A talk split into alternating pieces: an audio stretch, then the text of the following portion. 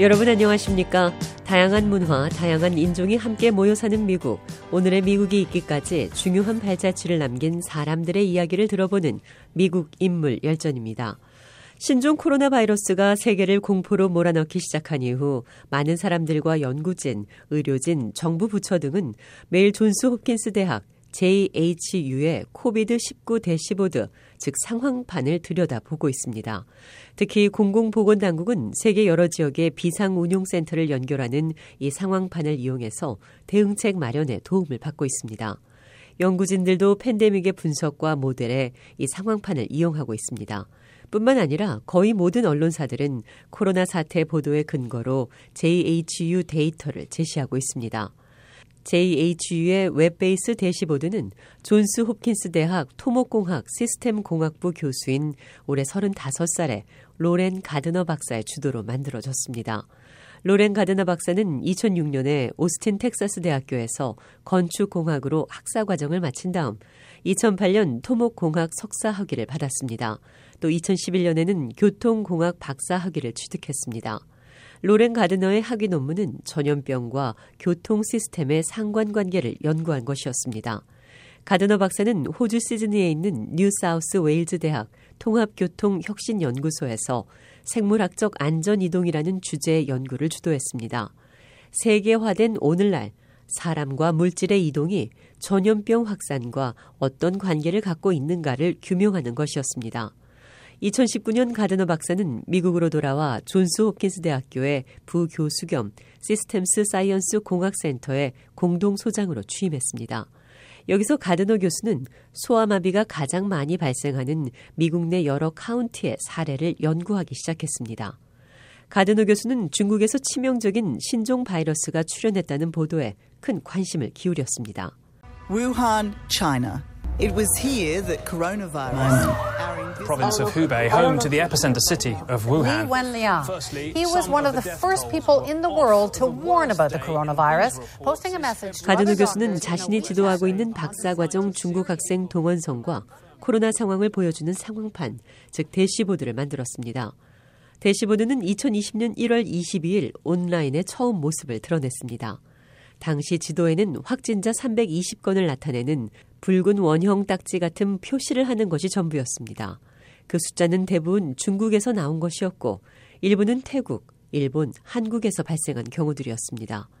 처음 몇 주 동안은 동시가 직접 확진자, 회복자, 사망자 수 등 데이터를 수동으로 대시보드에 입력했습니다.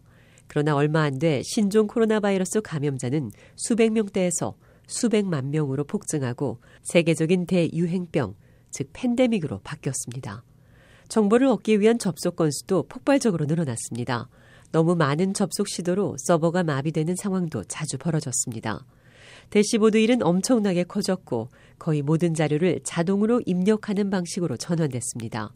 대시보드 팀은 처음에는 세계보건기구, 중국 국립보건국 등의 자료로 시작했으며 지역별 데이터, 여러 언론사 웹사이트 등 다양한 자료도 이용했습니다. 미국 질병통제예방센터, 유럽 질병예방통제센터, 미국 내 각주의 보건국 정보도 취합이 됩니다.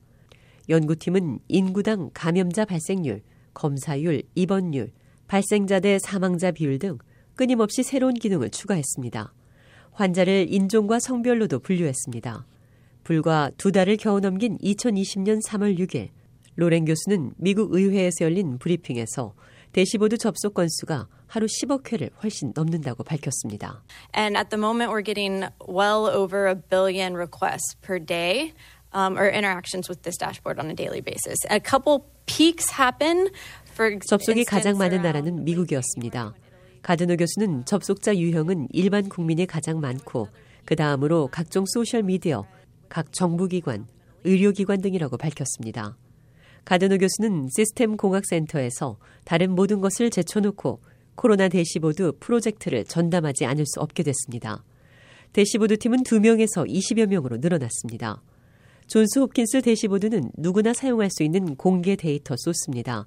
따라서 수천 군데의 다른 상황판들도 홉킨스 대시보드를 도입해 병용하고 있습니다. 홉킨스 대시보드는 현재 상황을 확인하는 데 그치지 않고 주나 연방 정부 차원의 보건 정책을 마련할 수 있는 모델을 구축하는 데도 이용되고 있습니다. 팬데믹이 다른 도시, 다른 주에서 발생했을 때 그에 보다 잘 대처할 수 있도록 자원을 배치하는 데도 유익하게 활용되는 것입니다. 홉킨스 팀은 미 항공우주국과 공동으로 기후와 계절이 코로나 바이러스 발생에 어떤 영향을 주는지도 연구하고 있습니다. 가드너 박사는 이 같은 상황판을 제작하는 데는 자신이 혼자가 아니라 박사과정 학생들과 존스 홉킨스의 관련 연구기관 등의 그 공로가 돌아가야 한다고 겸손해하고 있습니다.